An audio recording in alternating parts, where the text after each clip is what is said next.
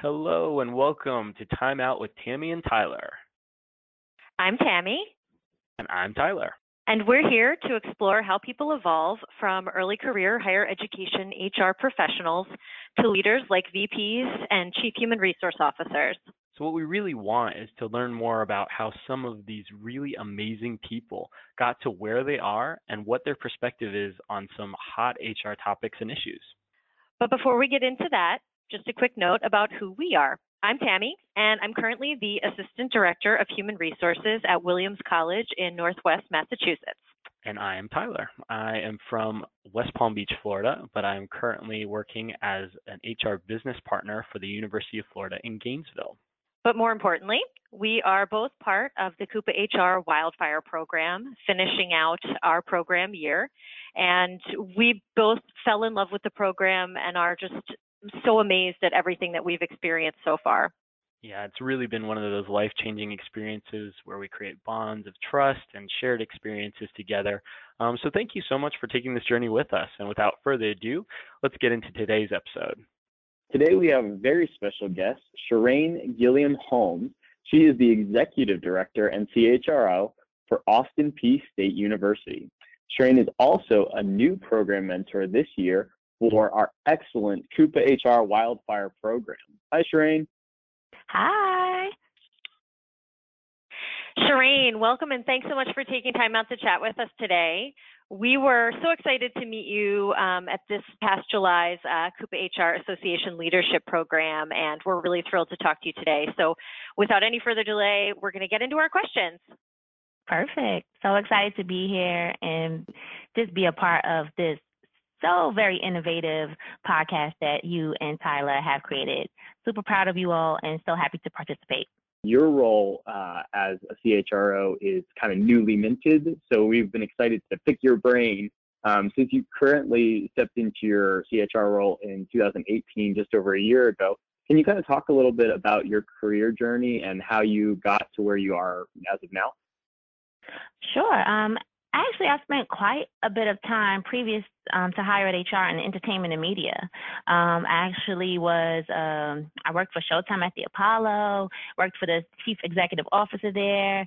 Um, then I went from there into radio broadcast and media, and I was uh, assistant business manager of operations for two radio stations. Um, then from there, I went to uh, Time Warner Cable. So I had a lot of broadcast and media. One thing I will say is that throughout my career in entertainment and, and, media is that it was not stable. So I was laid off two times in three years. Um, but through that journey, I have met some great mentors and sponsors. And actually, right before um, I joined uh, City University of New York, I had a sponsor at my previous uh, place of employment, Time Warner Cable. My job was being eliminated, and this sponsor was the VP of HR.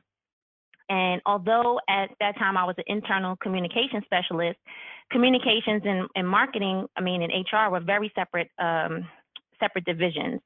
So it was interesting because I had a great working relationship with this VP, although I wasn't directly in HR, but I did internal communications. He obviously was one of the first people to find out that my job was being eliminated, invited me to a HR leadership conference. And at that conference, he said, I'm going to make it very, very important for you tonight to meet some great people. And I said, Oh, well, thank you.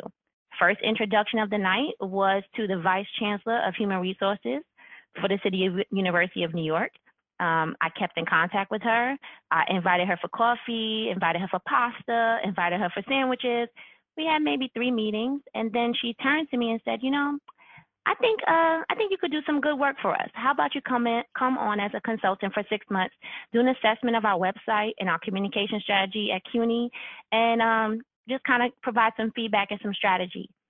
Six months turned into another six months renewal of a consultant contract, which turned into actually a newly created position for CUNY called HR Communications and Electronic Media Manager. Um, so wow. it was kind of just through good old fashioned networking and sponsorship that I actually got my break into higher ed HR. That is so fascinating. I mean, personally, I came from the hospitality industry. I can totally relate to the uh, inflexibility and unreliability of it all, which is why I was so excited to make the jump into higher ed. But that is absolutely fascinating, Shireen. Thank you so much for sharing a little bit more about your background. I didn't know that, um, and I think that's really, really cool. Um, really great uh, story with really unique timing that kind of led you to where you are now. So we appreciate the insight. So kind of shifting gears a little bit here, you know how Tammy and I are a little partial to the wildfire program and all the exciting opportunities that it led our way. Um, so we want to hear a little bit about uh, how you got connected with the wildfire program and uh, how you're enjoying your experience so far with the uh, cohort from this year. Um, so I am a new member of CUPA HR's national board, and as um, some board members, uh, everybody has a role. We have different um, committee work that we need to do, and one of my particular projects was to be a mentor for the wildfire program. When Andy called and asked, I was kind of like, "Did you really think you had to ask me to do that?" Um, because I was, an, you know, I was an emerging leader, and the emerging leader program and the wildfire program, you know, those are the two two programs that kind of go hand in hand. Um, but when I was an emerging mm-hmm. leader, mm-hmm. we thought the wildfire program and structure was so incredible. And so we actually presented at that year at ALP to um, to all of the board that you know we really would like the emerging leader program to kind of mirror what the wildfire program had. But I think for me now, mm. in this role that I currently have, to work with early career professionals and just pay it forward, um, tell my story, you know, be be an advocate for them, be a sponsor, be a mm-hmm. mentor. Um, but the innovation and the ideas that I'm that I'm witness to are mind blowing. I mean, I am just I'm learning as much from um, this cohort and even the past cohort than than you know it's it's on the job training for me. Um, I'm just learning so much. I'm getting a variety of perspectives, um, and I just I appreciate the fellowship. I appreciate the the camaraderie that the that the cohorts have, and I'm just thrilled to be a part of the program. Shireen, I want to maybe switch gears a little bit. So Tyler and I have been fortunate enough to be on um, one of the wildfire calls early for the new cohort um, and to spend a little time with you at ALP. And um, you've shared some of your stories about um, your background and things that have happened in your job. So I kind of wanted to circle back to one of those um, that I think is particularly helpful for our early career folks when they're starting out, um, you know, maybe navigating either their career journey or just the higher ed journey. And um, that is, you have uh, shared a story about someone making an assumption about you um, early on or, or, a short time ago in your career, and um, you really used that experience and turned it around for the positive. So I'm wondering if you would share um, that experience with our listeners and a little bit about how you used maybe a, a negative experience and turned it around for something really good.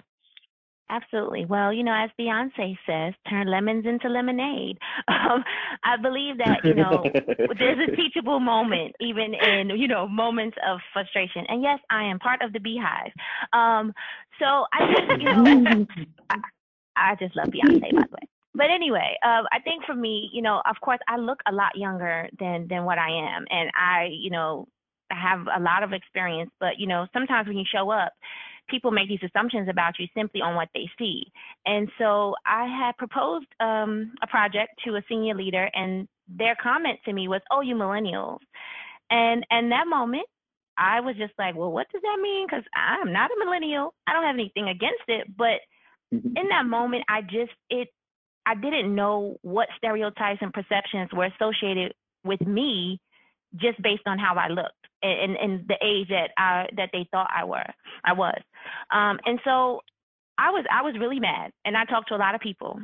But as I started to talk to people, I started to talk to people that were older, younger, and had experienced the same type of situation where they were just labeled. Mm. Um, and so mm-hmm. I, pre- I decided to um, create a presentation called Perceptions Divide, Not Generations, um, to CUPA HR, and really have an open conversation about the misconceptions and the stereotypes that we show up with this, you know, multi-generational workforce and how that plays out day to day in the workforce.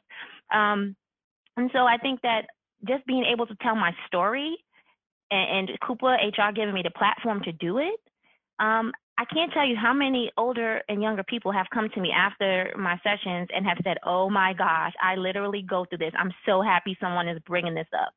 So I think in that moment of mm-hmm. frustration, I also I also learned that you know early career professionals are definitely coming into the workforce with this, you know, they're entitled, they're not going to stay, they're arrogant, they want everything when they want it, they want praise, they they want to be treated like babies. And, you know, when you mm-hmm. label an mm-hmm. entire, you know, you label an entire population just based on the year that they were born, I mean, it's discriminatory. Mm-hmm. And so I, I feel like, mm-hmm. yes, there are different things that, you know, we all, you know, based on what we have available to us as far as technology, as far as, you know, the times that we grew up in. But I just feel like it's an employee life cycle. You know, I talked to my father. He said, Yeah, I was young and not so smart in my 20s, and I didn't, I popped around from job to job and he's in his 70s. I just think it's a life cycle, and I just think we should stay away from labeling an entire population based on just the year that they were born. So I'm always going to be an advocate for just, you know, focusing on the person and their skill set and, and not necessarily how old they are, whether they're old or young. I, I think it's important that we just are inclusive and continue to just respect the person.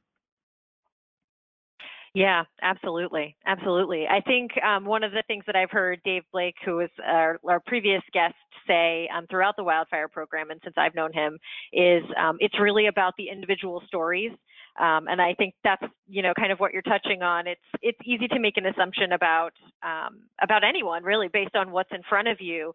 Uh, but once you start to dig deeper and get to know people, there's really there's so much more to it than what we see on the surface. And and I think um, turning that experience into something that can benefit really everybody in the workforce um, is is a really positive thing and um, you know just for for my own career journey i think that that um, is something that sh- when you shift your perspective in that way especially as an early career person um, helps you really focus on what matters and and kind of um, you know, present yourself as a leader even when you're not in a leadership role. If you can take something negative that happens and use it for good. So, Absolutely. thank you for sharing that. I think that's a really impactful story.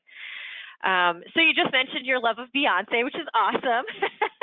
um, and this is kind of our last question that we.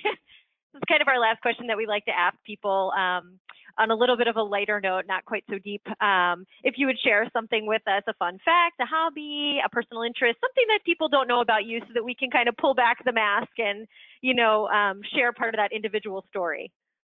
Well, I'm born and raised in New York. Um, however, my New York, I'm probably going to get my New York card revoked for this, but I'm a New Yorker that loves Chicago deep style pizza. I love Chicago. Ooh, yes. Mm. I'm like there with you, I love you Giordano's. Uh, yes. yes. Oh, yes, yes, yes. So uh, I know most people from New York love the thin slice, and I do, but my my heart and soul lies a deep dish. Uh, yes, I can absolutely awesome. relate to that. Well, thank you so much for joining us today. We really appreciate you and your time and your insight for all of our listeners. It really was a pleasure speaking with you. I appreciate you all even inviting me. And I just want to say, you know, kudos to you all for being so innovative and, you know, really giving back. And I think that's really important that, you know, you all are just progressing, progressing us all and progressing the, the HR profession. And, I, and I'm deeply humbled to be a part of this. So thank you so much for the opportunity.